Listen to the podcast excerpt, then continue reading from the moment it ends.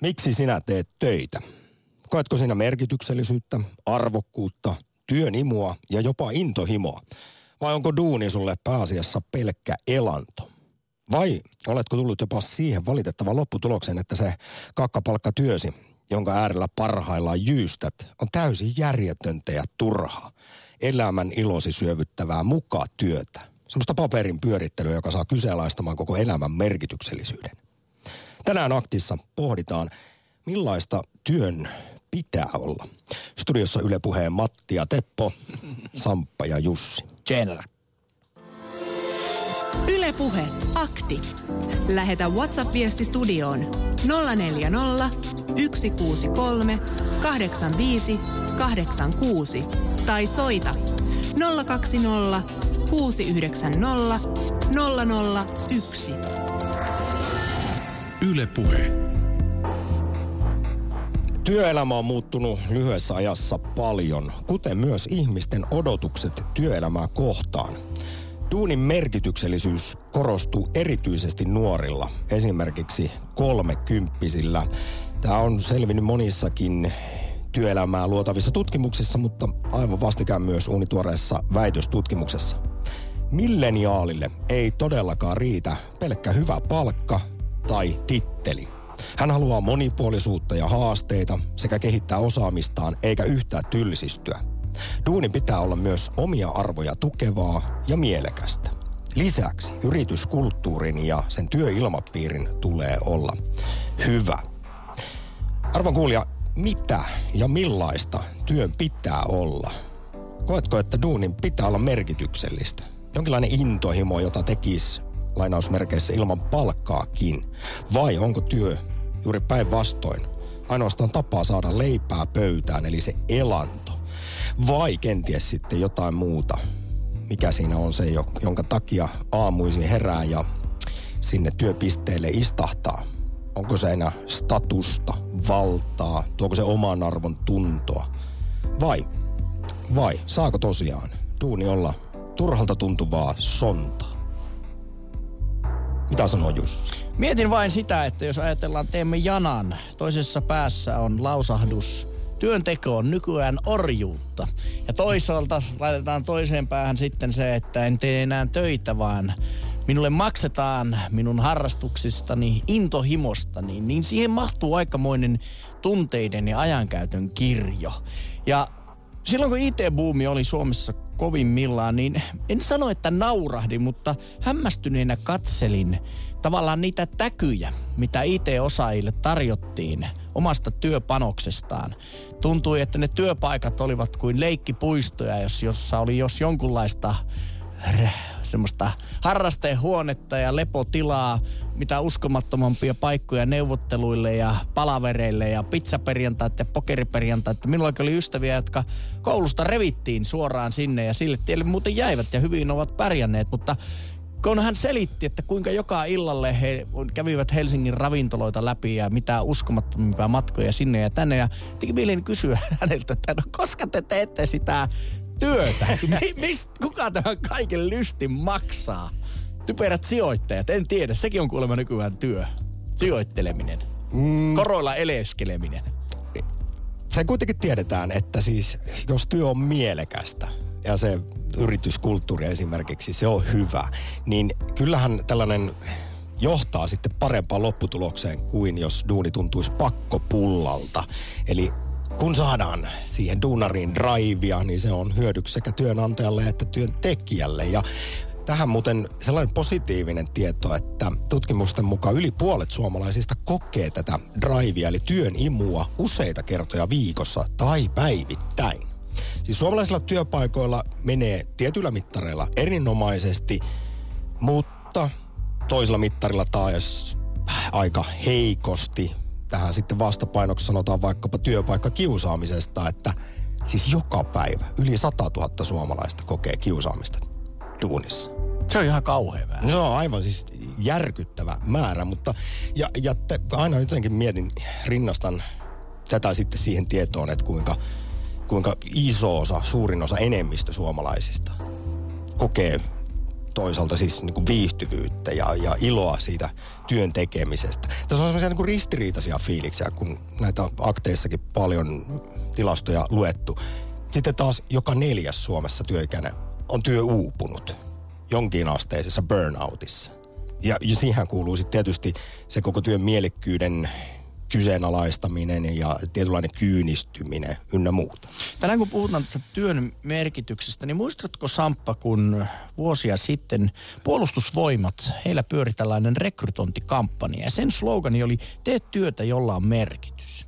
Ja jos miettii, että armeijan tehtävä on kuitenkin no, Suomessa puolustuksellinen, mutta muissa maissa myöskin ehkä vähän myöskin hyökkäyksellisen, niin, niin, hyökkäyksellinen, niin äh, jos miettii, että sitten äh, sotaan kuuluu toisten ihmisten tappaminen ja sitten kun puhutaan työn merkityksestä, niin kyllä siinä munkin vähän semmoinen pieni pasifistinen sieluni herää henkiin, että tämäkö on nyt tämän työn merkityksen sisältö, että saadaan se kaveri niin kuin päiviltä pois. No ei lähdetä nyt siihen ei, mutta, väittelyyn, mutta, mutta siis ajattelin, sloganista. Niin, mutta mä ajattelin, että se, että mitä joku kokee merkitykselliseksi työksi, niin se toisen, toisen korvissa tai silmissä voi olla aivan kauhistus, että tämäkö on oikeasti se työ, mi, mitä toivot, että joka tuo sinulle merkitystä tähän työntekoon. Ja sehän on täysin subjektiivista. Mikä kuinkakin, kuka minkäkin kokee merkitykselliseksi. Ja sitä me tänään siis aktissa, arvon kuulija, juuri sinulta kysytään, että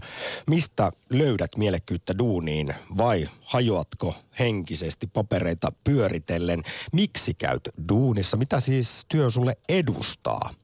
Näihin asioihin aivan ehdottomasti kommentteja kaivataan. Ja totta kai, koska rehellisyys maanperi ja rehellisyys on myös hersyvää, niin haluttaisiin tietää myös, että kuinka vähän – tai paljon nappaa työnteko. Eli arvon kuulija, kuinka paljon oikeasti teet töitä? Virallisestihan se on kahdeksan tuntia monesti, mitä siellä duunipaikalla istutaan, mutta paljonko siitä menee teeskentelyyn ja näyttelemiseen?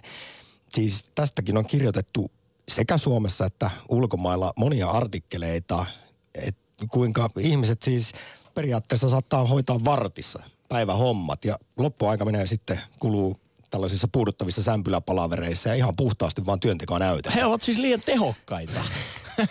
Eikö tämän kilpailukykysopimuksen mukaan he ovat hyviä työntekijöitä, kun pystyvät tekemään työnsä nopeammin kuin mitä siihen on määrätty, mutta pelkohan on tietenkin silloin sitä, että yhtäkkiä huomaa, että Isämpäri ei ole töitä tai sitten on palkkaa vähennetty suhteessa siihen, mitä on tehty. Mutta vielä liittyen tähän siis, että mitä kukakin kokee sitten merkitykselliseksi niin, niin monesti ajatellaan, että, että se olisi se sinikaulustyöntekijä, se perusduunari, jolta puuttuu ehkä sitten se työn merkitys, mutta kyllä tutkimusten mukaan hyvin moni valkokauluksinen kokee siis oman työnsä täysin arvottomaksi. Sellaiseksi siis, että, että sillä ei olisi mitään merkitystä tähän maailmaan, vaikka tätä firmaa tai tätä mun duunia ei olisi olemassa ja sitten toisaalta haluaa sitä kuitenkin kuukausittain nauttia sitä palkkaa, niin ei sitä vitti ääneen sanoa. Niin. Yle Puhe. Akti. Soita 020 690 001. Lastentarhan opettajan työ on merkityksellistä, ei ehdi istua turhan panttina. Aina ei työaika edes, edes riitä kaikkeen asioiden kirjaamiseen, viestittelyyn, suunnitteluun, palavereihin ynnä muuta sellaista. Palkka ei kannusta, mutta hyvä, että edes sen vähän saa. Otetaan vielä toinen. Jo, johdososanne kaikki työn kuvaukset liittyvät toimistotyöhön. Oletteko vähän rajoittuneita tänään? Emme. Emmekä pyri siihen missään nimessä. Kaikesta työstä tällä puhutaan kyllä tasa-arvoisesti. Yle Puhe. Ja Jukka Helsingistä. Oletko työn raskaan raataja? No en itse asiassa nyt tällä hetkellä ole, koska on hoitovapaalla kotona pojan kanssa, mutta tota noin niin. Sekin on kyllä rankkaa työtä, olenko, olen itsekin sitä tehnyt ja mukavaa sellaista.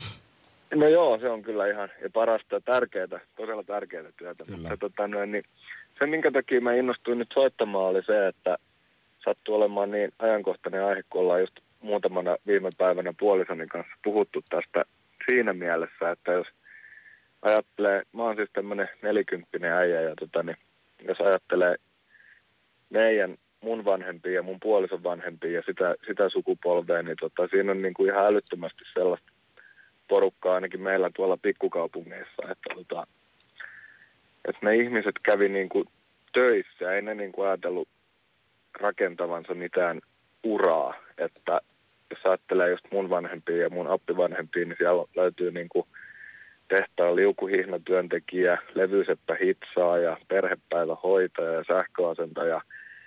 Että ei ne niin kuin tehnyt mitään tiedätkö, niin kuin nimeä tai, tai uraa, vaan ne kävi töissä sen takia, että ne sai palkkaa ja sillä palkalla sitten on maksettu omakotitalot ja autot ja käyty Kanarian saarella.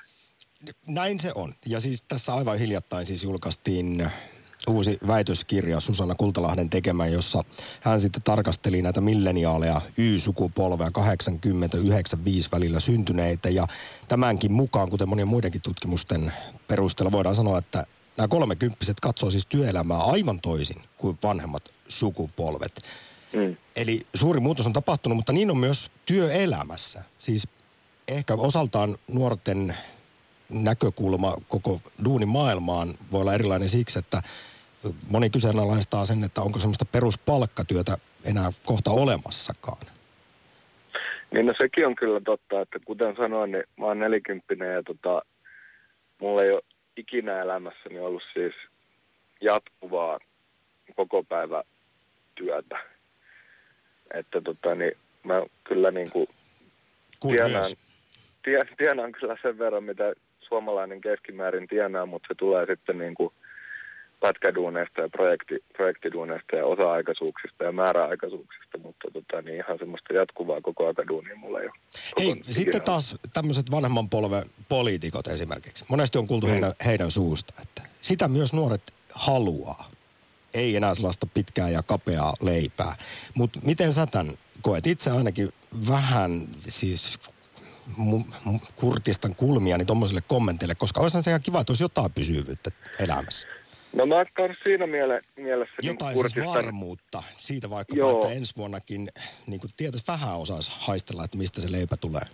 Kyllä, tota, niin mä tuossa joitakin vuosia sitten kuitenkin ihan, ihan tällä vuosikymmenellä tuossa viisi vuotta sitten niin opiskelin, opiskelin tuossa jonkun aikaa ihan, ihan tuommoisten parikymppisten kanssa ja, ja tota, siellä oli kyllä niin kuin paljon sitä asennoitumista, että ei he halua tehdä mitään freelance-duuneja tai pätkäduuneja, vaan niin kuin, että kyllä se, mistä ne on kiinnostunut, niin on nimenomaan vaki, vakiduuni.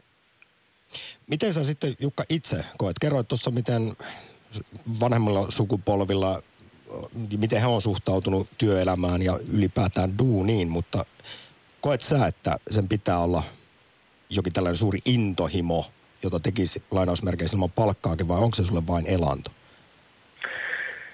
No mä, mä oon siinä onnellisessa asemassa. Mulle se on niinku se intohimo, mitä mä oon niinku lapsena aina halunnutkin tehdä, että mä saan, saan työskennellä semmoista asioiden parissa. Mutta tota, niin, täytyy sanoa, että nyt kun tota, niin, on toi pieni lapsi, niin se on kyllä muuttanut suhtautumisen tähän asiaan ihan täysin. Et, nykyään musta tuntuu, että niinku, et mä ennen, ennen ajattelin, että se on tärkeää, että se on se intohimo, mutta nyt musta tuntuu, että mä voisin tehdä mitä vaan, kunhan mä saan niinku lapselle vaipat ja ruuat maksettua, niin tota, kaikki käy. Niin, niin se kummasti monesti arvomaailma muuttuu elämänmuutoksen myötä ja lapsen tulon myötä. Hei mm. Jukka, iso kiitos soitosta ja nautinnollisia isyysvapaita. Yes, kiitos. Ylepuhe akti. Lähetä WhatsApp-viesti studioon 040 163 85 86 tai soita 020 690 001. Yle Puhe. Rakas kuulija, miksi sinä käyt duunissa? Ajana taksia työkseni isossa kaupungissa ja työn merkitys minulle syntyy siitä, että tekemisellä on positiivinen yhteiskunnallinen vaikutus. Töihin meneminen ei, anteeksi karkeuteni vituta, koska työn on mukavaa ja helppoa, toisinaan liiankin helppoa. Pyrin kuitenkin kouluttautumaan uusiin tehtäviin, koska tästä työstä katoaa haasteellisuus melko nopeasti. En ole yrittäjä itse.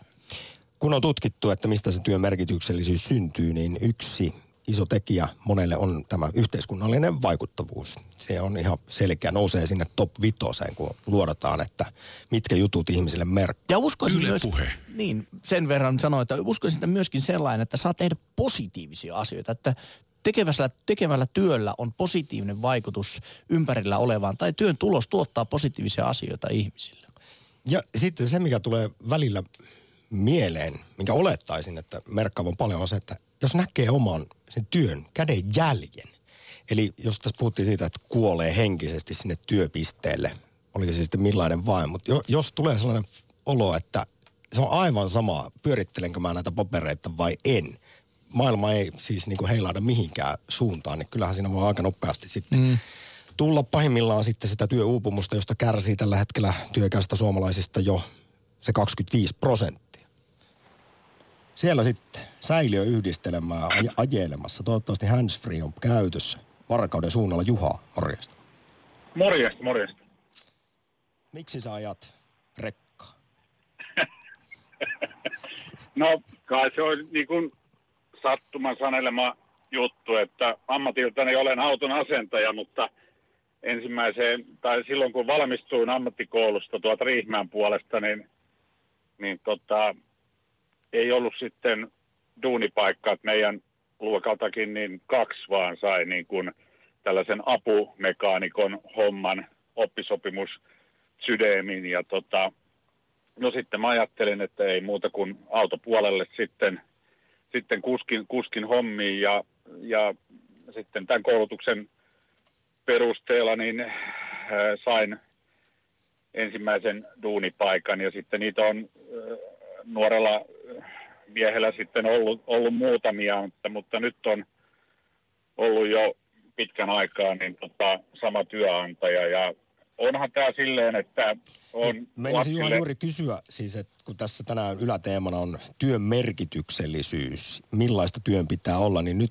jos mennään heti sitten ihan suoraan asiaan, niin miten Joo. omalla kohdallasi, että, että koetko siinä merkityksellisyyttä? Siinä työssä? Kyllä, kyllä, kyllä. Ihan, ihan selkeästi, että tota, vaikka niin kuin äsken menisin justiin sanoa, että tämä autokuskin kuskin homma, niin, niin, niin lainalaisuuksia on tullut lisää ja sitten kun ADR-puolella on, niin on, on tosi tarkkaa, miten, miten kuormat vastaat ja näin päin pois, mutta siis duunina niin ihan, ihan tykkään, tykkään kyllä, että on mukava aamulla herätä ja lähteä duuniin. Että totta kai joka hommassa on välillä niitä päiviä, että morjens, että tarviiko nyt lähteä ja vettä vihmoa ja tota, rupeaa tulee kylmät kelit ja liukkautta tielle ja sitten noin muut tiellä liikkujat aiheuttaa problematiikkaa ja näin, mutta tota, niin, niin, Työpsykologit muistuttaa, että ei sen oikeasti sen työn tarvitse olla joka päivä herkkua.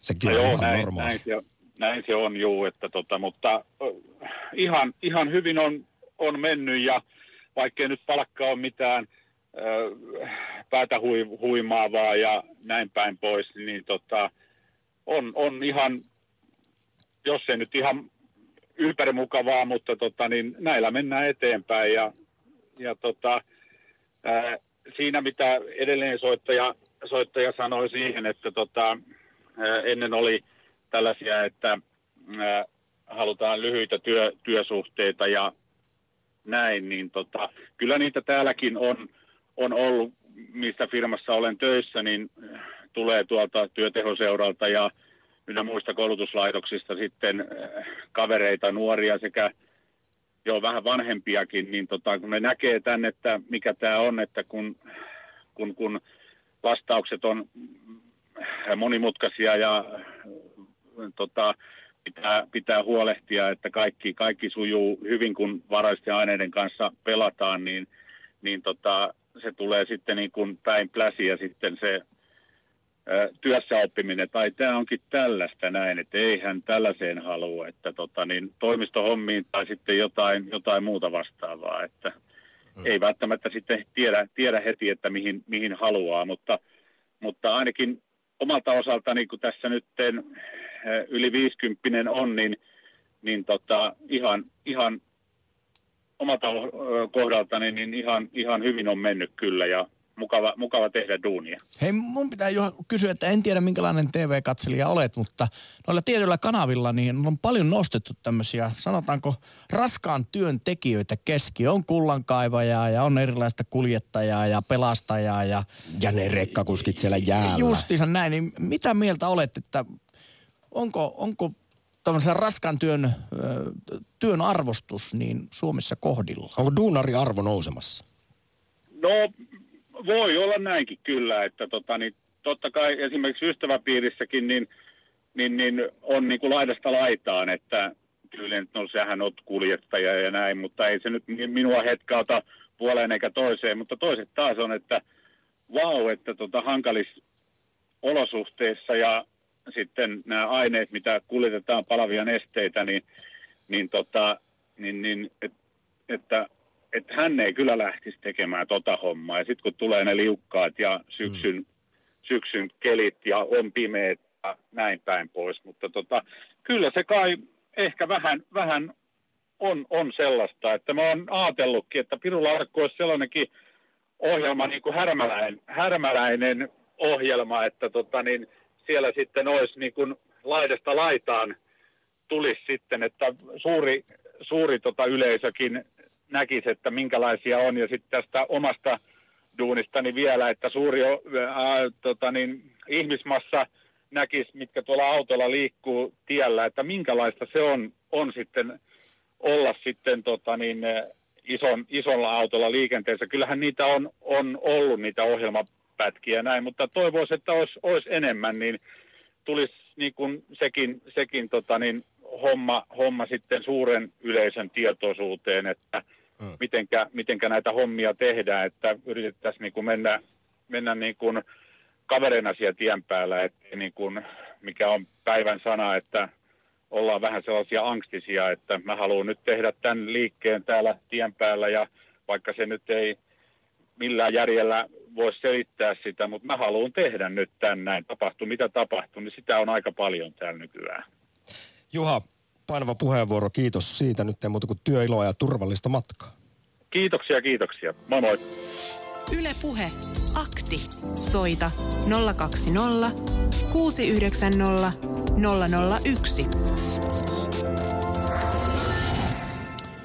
Maatalousyrittäjänä jotenkin luonteva tapa puuhastella päivät fiiliksestä ja pakosta riippuen. Aina jää työtä seuraavalle päivälle, on sitä niin paljon. Siitä hyvä työ, että ruokatunnista ja päiväunistakin saa palkan. Oikeesti unelmieni työ. Kyllähän tuo maatalousyrittäminen, se on kyllä vaikea duunia. Iso, iso heinähatun nosto kyllä kaikille hyvää jemmalle, jemmareille. Joo, ja si- siinä ei noudateta ihan näitä normaaleja työaikoja. Et paljon vapaa-päiviä näy.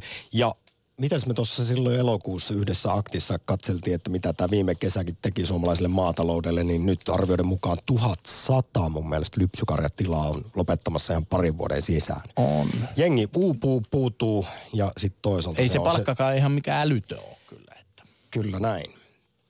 Veikkaan, että Jyvä Jemmari ei löydy Jyväskylästä, vaan Janne.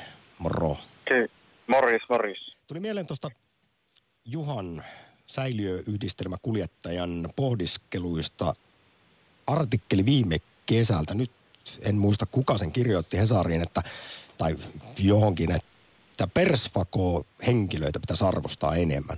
Eli juuri duunaria, koska ilman heitä niin kyllä maailma ja arki pysähtyisi. Mitä mieltä kyllä. olet? No kyllä, mä ainakin arvostan. Oletko itse persvako henkilö? No en, en valitettavasti, on kyllä niitä, niitä hommia tehnyt ja sitten taas se, että miksi mä teen töitä, niin on myös tullut sieltä, että nämä perspako-ihmiset, niin ne tekee tosi tärkeitä duunia, mutta minusta ei ole siihen homma, että mä en niistä hommista niinkään nauti, vaan mä ajattelin enemmän elämän tarkoituksen kautta. Eli kun elämän tarkoitus on kuitenkin lähinnä minun takia se, että olisi itsellään kivaa tällä maanpäällä niin kauan kuin elää, niin tästä tehdä töitä semmoisia asioita, että mikä, mistä oikeasti nauttii ja teen just tämmöistä, niin kuin, että haluan auttaa ihmisiä ja on yrittänyt aina kaikki työpaikkani niin kuin sen mukaan valita, että pystyisin mahdollisimman paljon auttamaan niitä olemaan hyvinvoivia ja voimaan paremmin ja ymmärtämään asioita. Ja mä oon melkein sitä mieltä, että jos mulle vaikka valtio maksaisi 2000 euroa kätteen kuukaudessa, niin mä voisin tehdä tätä niin kuin periaatteessa ilmaiseksi. Tai siinä mielessä niin kuin ilmaiseksi. tai siis niin kuin ymmärrätkö mitä tarkoittaa. Eli, että tekisin sitä tätä hommaa, vaikka niin kuin jostain vaan saisin rahan, niin tekisin sitä ihan omaksi iloksi. Mitä sä Janne teet? Liikunta-alalla yritän auttaa ihmisiä siihen, että ne ei koskisi niihin ja ne vois vähän paremmin ja jaksaisi tulla arjessa tehdä niitä perustuunia, mistä minunkin elämä on niin riippuvainen. Juuri kerroin, että tässä tuoreessa väitöstutkimuksessa tarkkailtiin milleniaaleja 80-95 syntyneitä ja kuinka heillä siis erityisesti työn merkityksellisyys korostuu. Ei vaan riitä pelkkä palkka tai titteli, niin kuulutko sinä tähän porukkaan? Ainakin ajatukset Joo, mä... kuulostaa hyvin samoilta. Joo, mä itse asiassa eilen just join Facebookissa sen sama, mihin te ilmeisesti viittaatte, koska siinä oli toi sama, ja mä kuulun nimenomaan just tähän, mikä Y-sukupolvi, kun se oli, niin kyllä. mä tunnistin kyllä tosi nätisti itteni siitä, ja sitten taas olisi tosi ihana viesti tämmöisen eteenpäin, että no vaan siinä samassa artikkelissa taisi olla niin, että ne vanhat sukupolvet ei meinaa oikein tajuta sitä, että miten me ajatellaan. Mutta minun mielestä on tosi looginen tapa ajatella, että jos mä teen 40 vuotta duunia, niin mun pitäisi olla kiva, että mulla ei tarvitse kuolivuotiaasta miettiä, että hitto, että tehtyy niin semmoisia asioita, mitkä ärsyttää ja ketuttaa joka aamu, niin kyllä mä niin kannatan, että tässä kaikki ajatella näin. Niin, ehkä, niin, oletko ehkä. huomannut tässä sellaista sit omassa työssä sukupolvien yhteen törmäystä? Mä nyt nostan yhden vielä, mikä tässä väitöstutkimuksessa myös kävi ilmi asian esiin. Eli nuoret eivät ole myöskään kuulemma Y-sukupolvi lainkaan helposti johdettavia, koska 230 ajattelee, että esimies, se ei saa olla mikään auktoriteetti, vaan enemmänkin personal trainer, valmentaja ja sparraaja, jonka pitää myös perustella aina joka ikinen tehtävä, minkä sitten alaiselleen antaa. Eli nuorelle on tärkeää ymmärtää, miksi hän tätä tekee. Jälleen mennään tämän merkityksellisyyden, työn merkityksellisyyden ytimeen aika lailla. Joo, ja mä, mä niin kuin toi, toi just siitä samasta jutusta, niin se oikeasti niin itse myönnän sen ja sanon, että toi on niin just niin kuin sen pitää ollakin. Ja se niin kolahti ihan niin kuin suoraan minusta kirjoitettu. Nimittäin mulla oli esimies, mikä aina vaan sanoi, että teen näin. Mä en koskaan ymmärtänyt, miksi mun pitää tehdä. Mä kapinoin sitä vastaan, mutta sitten kun mulla oli toisessa duunissa semmoinen, joka oikeasti perusteli, että minkä takia pitää asiat tehdä. Niin mä oikein oivalsin sen, että ei vitsi, tämä on se tapa, että millä me olemme pystyneet auttaa ihmisiä. Että me pystyy niin paljon paremmin tekemään sen ja silloin saa niin parempaa tulosta, kun ymmärti sen, minkä takia pitää tehdä. Ja se on taas yksi minkä takia olen miettinyt opiskelua, että voisi lähteä opiskelemaan johtajaksi, että kun mä ehkä itse olisin just nimenomaan semmoinen personal trainer niin kuin johtaja, jos mä olisin jonkun esimies, niin pitäisi varmaan yrittää mennä parantaa, kun ei näköjään voi muuten niitä asenteita muuttaa, niin pitäisi tehdä itse. Joo, ja tietysti työelämä muuttuu hitaasti, kun siellä monennäköistä sukupolvea on matkassa. Tietysti se tiedetään, että tämän tyyppinen johtaminen parantaa tulosta, mutta jos on totuttu siihen, että älä tule kyselemään, vaan teen niin kuin mä sanon, niin, niin, niin siinä on vaikeaa sitten vanha semmoisen juron jarrun muuttaa ehkä käsi, käsityksiään. Tässä vaiheessa, Janne, suuri kiitos soitosta. Kiitos teille. Ylepuhe akti. Lähetä WhatsApp-viesti studioon 040 163 85 86 tai soita 020 690 001. Yle Puhe. Ja tuosta tuli myös mieleen, kiitos siis Jannelle Jyväskylä aika paljon ajatuksista. Se, mikä kanssa havaittiin viime vuonna jossain työelämätutkimuksessa, että esimiehen tuki on siis duunarille, työntekijälle paljon arvokkaampaa kuin vaikkapa ne hyvät työkaverit. Mm. Ja silloin puhutaan tietysti tällaisesta esimiehestä kuin mitä Jannekin toivoi, että mitä itsellä pitäisi olla ja minkälaiseksi haluaisi tulla. Meitähän voi lähestyä monella eri tavalla, niin Twitterin, Instagramin kuin WhatsAppin kautta. Tänään kysytty Twitterissä, miksi teet töitä ja rahasta. 70 prosenttia ihmistä tekee töitä, muut vaihtoehdot status merkityksellisyydestä ja jostain muusta syystä, mutta 70 prosenttia tosiaan palkka on se, mikä kannattaa. 2 prosenttia vain statuksen takia.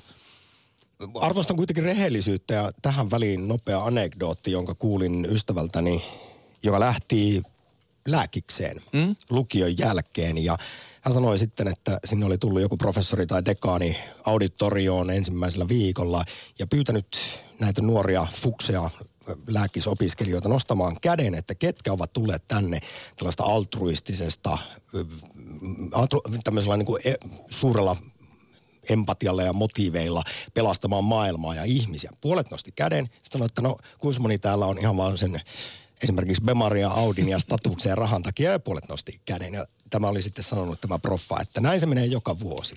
Että siellä siis 50-50 statuksen ja sitten taas tämmöisen merkityksellisyyden takia. Mutta jos potilaana, jos potilaana Samppa mietit, niin kumman mieluummin ottaisit hoitamaan vaikean avon sydän leikkauksen? Semmoinen, joka intohimolla tekee sitä hommaa vai semmoinen, joka tietää, että tästä kilahtaa iso tili muuten?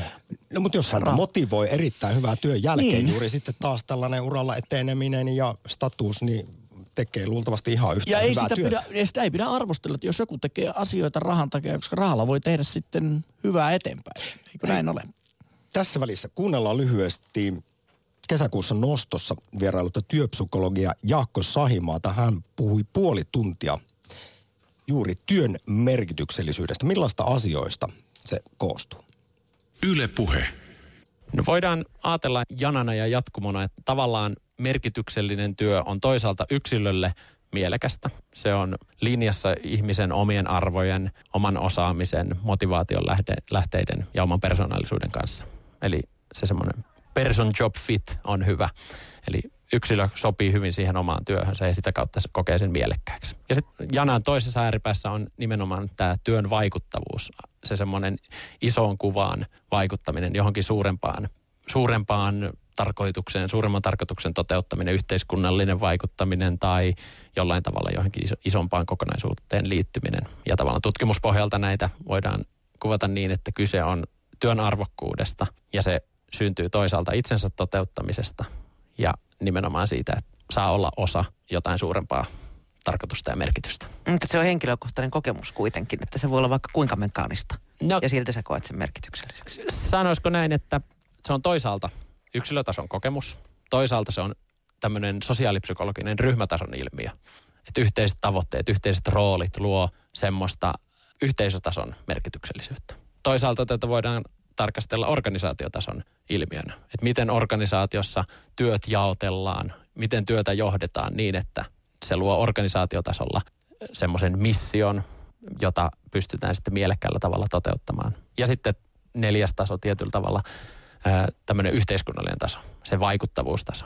Et työ voi periaatteessa olla tuntua yksilöstä äärimmäisen epämotivoivalta, mutta samaan aikaan se voi olla tosi vaikuttavaa. Ja siinä onkin se tasapainottelu, että hakeeko sitä mielekkyyttä, hakeeko vaikuttavuutta vai jotain siltä väliltä.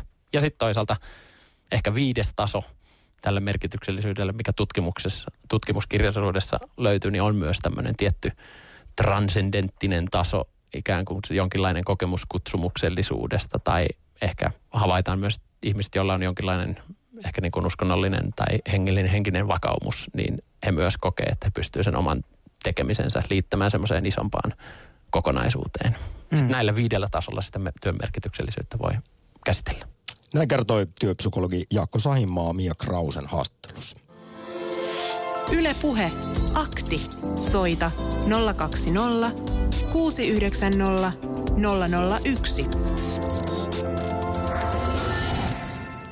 Tähän väliin muuten nopea tarkennus, kun puhuin tuosta esimiehen tuesta versus työkavereista, niin se oli Elinkeinoelämän tutkimuslaitoksen ja Palkansaajan tutkimuslaitoksen toisessa keväänä selvitys, jossa kävi hyvin selvästi ilmi, että esimiehen tuella on tosiaan suurempi vaikutus työhyvinvointiin kuin hyvillä duunikavereilla mikä ainakin itseni silloin yllätti. Nyt pari WhatsApp-viestiä sitten puheluita. Nykyinen työ on onneksi palkitsevaa. Työn jäljenne näkee välittömästi ja työaikaakin saa joustaa oman elämän intressien mukaan. Palkkahan on aina palkkahan aina saisi olla isompi, mutta edelliseen työpaikkaan verrattuna tämä tuntuu jo palkalliselta itsensä toteuttamiselta. Onneksi uusi sukupolvi ajattelee työn osana elämää, eikä vain egon ja oman veronmaksustatuksen kiilotuksena. Sääliksi käy heitä, jotka työllä itsensä ja vapaa-aikansa tappaa vain sen takia, koska kokevat työn velvollisuutena, ei osana itseään. Työ on sinua varten ja sinä työtä varten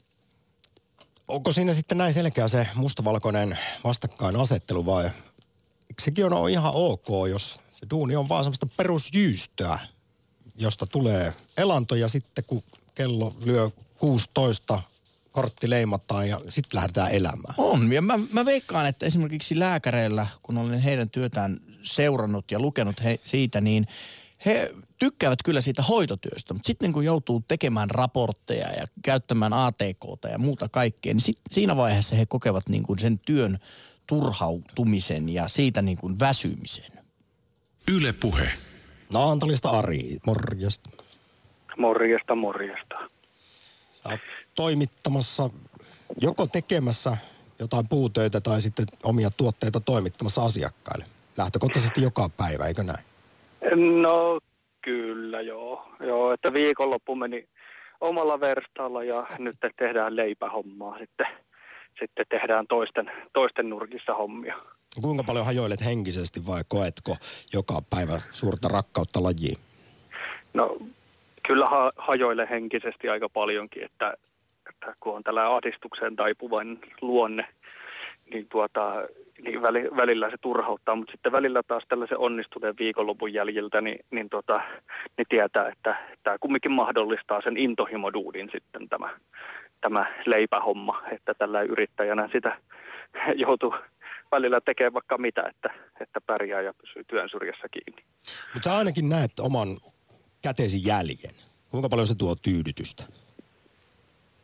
No, joutuuhan sitä päivästä toiseen priimaa ihailemaan, niin, niin, niin, niin tota, kyllähän se nyt aina tietysti, kun saa yhden jutun valmiiksi ja sitten huomenna on ihan sama edessä, joka, josta pitäisi tulla ihan saman näköinen, niin ei se aina niin kivaa ole välttämättä se.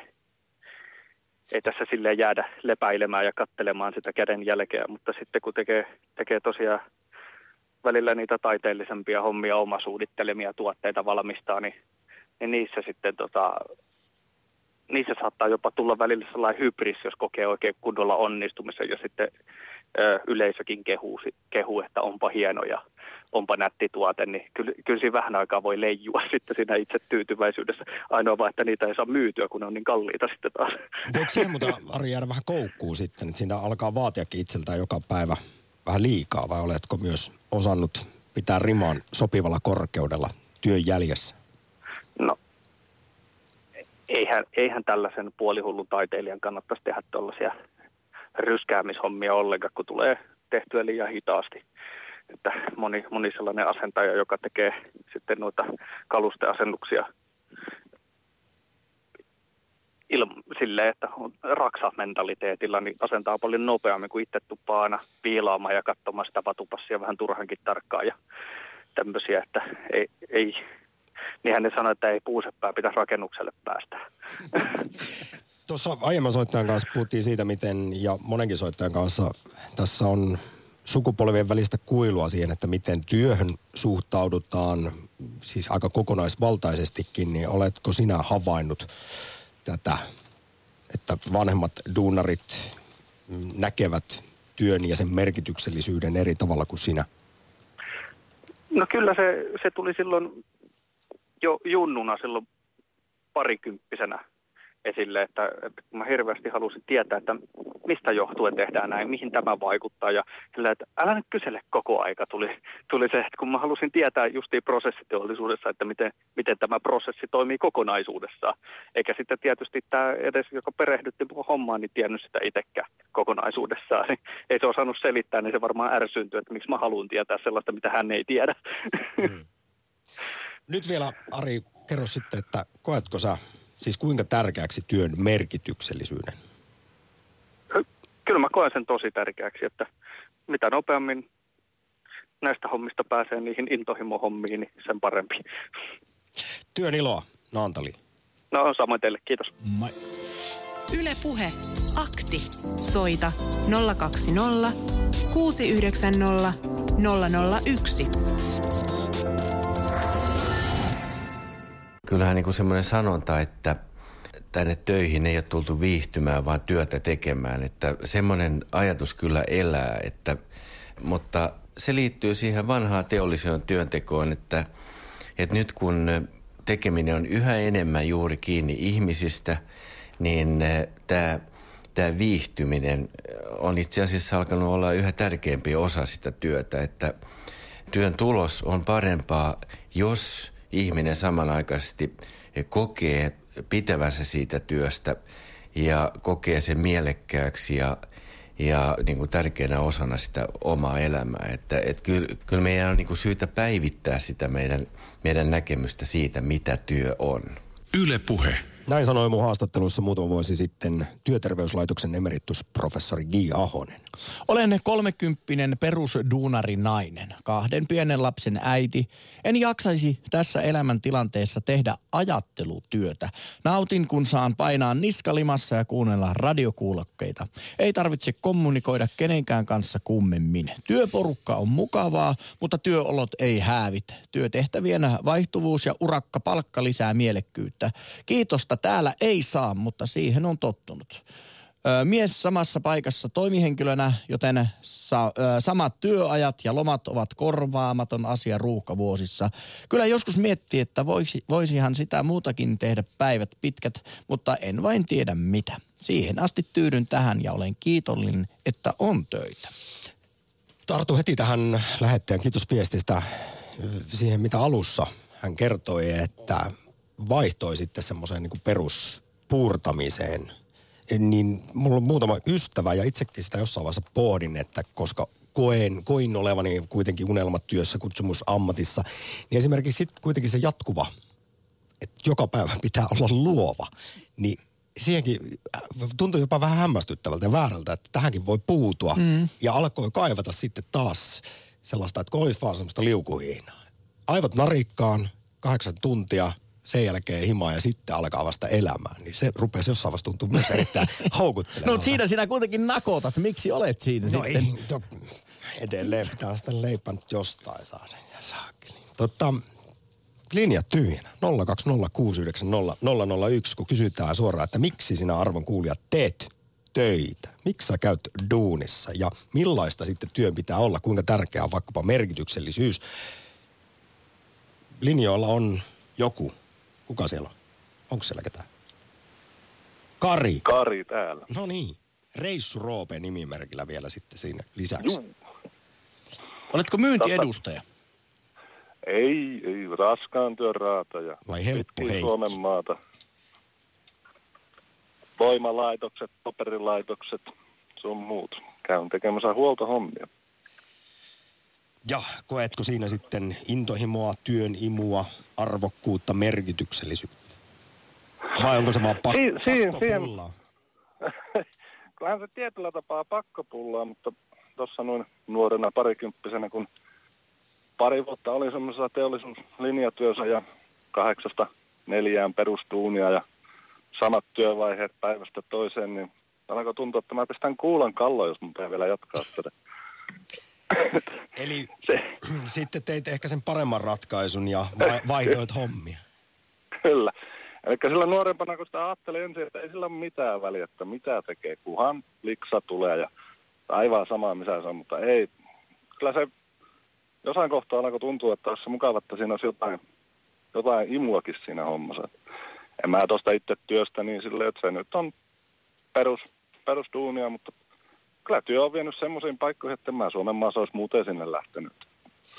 Ja se yllättäviä maisemia. Kari, varmasti näinkin, että se itse duuni, se perustyö, mitä tekee, se ei ole se juttu, vaan kaikki, mikä siinä ympärillä on. Siinä voi olla vaikka äärimmäisen hyvä työyhteisö, joka sitten taas auttaa jaksamaan sitä perushommaa. Tai se, että pääsee reissaamaan. Niin, ja itselle on just se ihmisten kohtaaminen. Mä on, on käyttänyt semmoista mottoa, että maailma on täynnä ihmisiä, joita mä en ole vielä tavannut. Niin se, että pääsee tien päälle ja näkee uusia ihmisiä ja tuttavuuksia ja se on, se on niin kuin, mikä se itselle ajaa ja vetää, vetää autorattiin hyppäämään. Ja... Kari, tämä kuulostaa kaikki aivan erinomaiselta. Sitten tässä kuten akteissa usein pyydetään rehellisyyttä, niin kerro, että kuinka paljon työajastasi teeskentelet työntekoon? Ehkä vähän liikaa. no, sano nyt, arvioi jotain. Tämä on kuulemma erittäin yleistä tämäkin, että oikeasti ne päivähommat saadaan suurin piirtein puolessa tunnissa te- tehtyä ja loppua aika sitten seitsemän ja puoli tuntia töissä näytellään ja teeskennellään työn tekemistä. Hyvä kysymys, mutta mä oon väärä henkilö siihen vastaan, koska mun työn kuva on semmoinen, että tota niin, jos mä teen 12 tunnin työpäivää, niin sitten saattaa olla ihan niin kuin tilanteesta johtuvaa odottamista neljä tai viisi tuntia. Tai sitten tehdään töitä 12 tuntia. Se on täysin vähän väärä henkilö tuohon vastaamaan. Reis Roopelle eli Karille, sullekin työn iloa ja työn imua. Kiitos soitosta. Kiitos. Sitä samaa. Ylepuhe akti. Lähetä WhatsApp-viesti studioon 040 163 85 86 tai soita 020 690 001. Yle Puhe. Oma työni on paskaa ja raskasta, mutta hyvä palkka ja vapaat, joten kerkeen viettämään aikaa perheeni kanssa, eli olokoon paskaa. Se oli suoraa palautetta.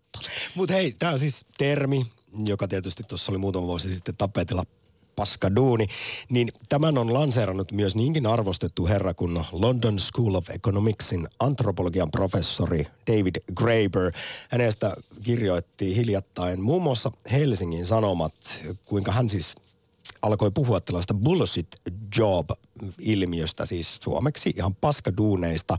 Ja hän tarkoittaa professori tällaisilla töillä sellaisia, joiden tärkeyttä eivät osaa perustella itselleen edes niiden tekijät, vaikka palkka olisikin hyvä. Ja antropologi Graeberin mukaan merkittävä osa siis työstä on todellisuudessa tarpeetonta ja jopa haitallista. Ja kun hän sitten viisi vuotta sitten mm. kirjoitti tästä aiheesta artikkelin Bullshit Jobseista, niin, niin tämä oli kuulemma niin kuin tabu. Siis että ajatus vaikkapa siitä, että iso joukko ihmisiä, länkkäreitä, kuluttaa päivässä tekemällä hommia, joka ei lisää mitään arvokasta maailmaan ja jonka loppumista kukaan ei huomaisi. Ja kun hän sitten tämän hyvin tällaisen tietysti räväkän artikkelin teki, niin hän alkoi saada siis hirvittävästi ihmisiltä palautetta, että juu, kuulun tähän porukkaan, että istun oikeasti päivät sämpyläpalavereissa ja joutavia raportteja täytellessä ja tällä mun työllä ei ole oikeasti mitään merkitystä, mutta en mä sitä voi sanoa ääneen, koska sitten loppuisi hommat. No onhan tämä niinku, niinku luterilaisen etiikan vastaista. Otsa hiessä sinun pitää leipäsi syömän.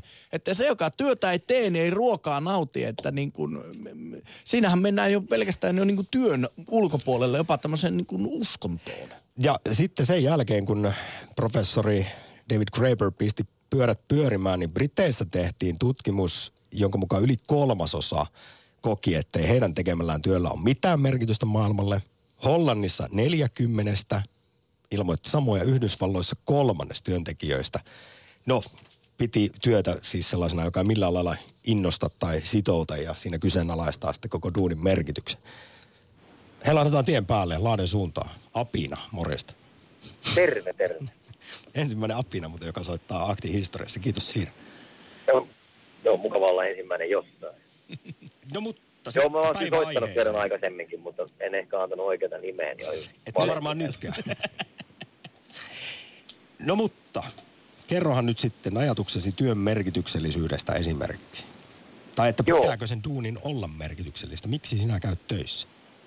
Joo, jotenkin tämä koko keskustelu itseä tässä viimeiset vuodet niin kuin häirinnyt ihmisarvoon jollain tavalla niin kuin yhdistetään se työ. Just sillä luterilaisella pohjalla, että ensin se uskontokin oli ensin niin kuin Jumalan ja ihmisen välinen asia.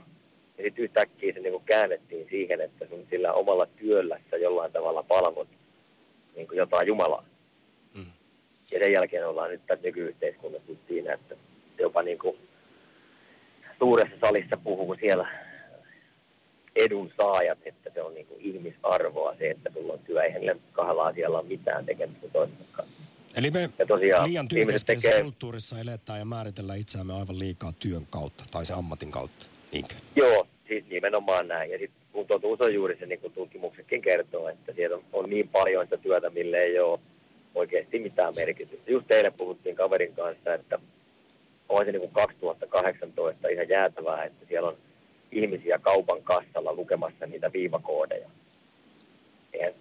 Eihän siinä ole mitään järkeä. Kone lukee viivakoodit ja se ihminen olisi vaikka siellä urheiluvälineosastolla kertomassa niistä asioista ja, vaikka motivoimassa jotain liikkumaan tai auttamassa vanhuksia löytää sieltä oikeanlaisia liikuntavälineitä tai mitä tahansa. Eihän se Herra Jumala kenenkään kuulu enää 2018 lukee viivakoodeja. Mutta Apina, tähän on tulossa siis muutos. Työelämähän on muutenkin isossa on, murroksessa, juu, mutta on, esimerkiksi Oxfordin ja MITin tutkijat sanoivat viime vuonna, että 10-15 vuoden kuluessa 20-50 prosenttia, siis pahimmillaan, parhaimmillaan jopa puolet nykyisistä kaikista työtehtävistä tulee korvautumaan tekoälyn, Joo. automaation ja robotiikan avulla. Siinä meidän pitää sitten vähän jo väkisinkin monen ruveta miettimään, että määrittelisikö sitä itseään jotenkin muuten kuin työn kautta. On, ja täytyy niin kuin, koko se sanahan on ihan jäätävä. Me puhutaan niin kuin samalla työsanalla siitä, kun joku tekee ihan järkevää työtä, poimii vaikka marjoja metsästä, kuin siitä kaverista, joka lukee niitä viivakoodeja, tai sitten siitä lastenkirurgista, joka on, tekee palkatta sitä työtä jossain kehitysmaassa. Ja me puhutaan samalla sanalla työ. Mm. Eihän siinä ole, niin kuin, siinä ole mitään järkeä koko, yleensä koko keskustelussa. Se menee ihan, menee hyvin erikoiseksi, hyvin, hyvin nopeasti. Apina, kiitos sinua suuresti näistä filosofisista pohdiskeluista viimeistä soitosta työelämäakti. Täytyy lähteä töihin. Kiitos. Yle Puhe. Niillä asenteilla vielä. Hei, kuunnellaan nopeasti työpsykologi Jaakko Sahimaalta tästä. Miten ihmisten odotukset työelämään ö, on muuttunut tässä vuosien varrella? No on havaittavissa ainakin suomalaisissa tutkimuksissa ja selvityksissä se, että nuori sukupolvi, jos puhutaan Y- tai Z-sukupolvesta, joka työelämään on, on tulossa, niin heille ei riitä enää työstä pelkkä se, että tästä saa elannon. Ja ylipäätään se näkyy siinä, että palkkatyön tulevaisuus on uhattuna monestakin syystä ja palkkatyön sitä konseptia kyseenalaistetaan. Yksilöt, ennen kaikkea nuoret, hakee entistä enemmän semmoisia henkilökohtaisia täyttymyksen kokemuksia. Ehkä just sitä henkilökohtaisen tason mielekkyyttä ja, ja toisaalta myös ehkä jossain määrin ovat, on niin kuin tiedostavampia myös omien arvojen mukaisen työn hakemisessa ja haluaa sitä kautta niin kuin tehdä, tehdä tämmöisiä tietoisia valintoja sen suhteen, että mitä asioita haluaa edistää oman, oman työnsä kautta. Ja toisaalta, jos ajatellaan, että työntekijöitä, ihmisiä voidaan jaotella työn suhteen ihan kolmeen kategoriaan, että on niitä, joita, joilla se työ on vain työtä, tämmöinen urakkanäkökulma, että mä saan tästä palkkani ja, ja that's it. Se riittää. Mä, se mahdollistaa kaiken muun.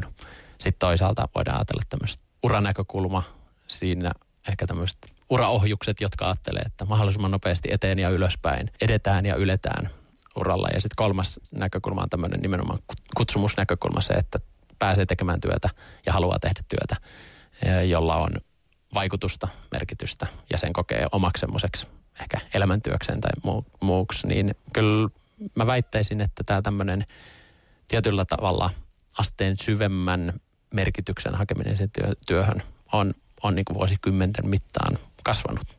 Niin, että se ei enää riitä, että tarpeeksi liksaa käteen. Niin, niin kyllä. Ja paljonhan nykyään puhutaan muun muassa tähän liittyen sitä työmotivaatioon liittyen tämmöistä sisäisen motivaation löytämisestä psykologisista perustarpeista, tämmöinen vapaaehtoisuus, autonomia, kompetenssi, eli tämmöinen os, oman osaamisen hyödyntäminen ja kehittäminen, yhteenkuuluvuus ja tämmöinen hyvän tekeminen, hyvän tahtoisuus, ne tuottaa sisäistä motivaatiota, ne tuottaa merkityksellisyyttä. Ja merkityksellisyys puolestaan sitten on tutkimuksessa yhdistetty moniin yksilön ja organisaatiotason hyötyihin. Näin kesäkuun alussa Yle Puheen nosto-ohjelmassa työpsykologi Jaakko Sahimaa ja koko tuo puolen tunnin Mia Krausen haastattelu löytyy Yle Areenasta. Yle Puhe, akti. Arkisin kello 11. Viestejä tuli oikein paljon, kiitoksia niistä kaikille. Palvelua tuottavana elinkeinoharjoittelijana äh, harjoittajana tietää työnsä arvon tilauskannasta. Jos kukaan ei osta, niin siitä voi arvioida työnsä merkityksen ja tarpeellisuuden. Otetaan tuosta vielä toinen. Rakkaudesta lajin työtä tehdään. Terveisiä bussikuski Oulusta. Hyvä niin. Näin on. Öö, Kari Karanen sanoi hyvin jotenkin näin, kun aamulla haluaa töihin ja iltapäivällä kotiin, olen onnellinen. Työn iloa kaikille.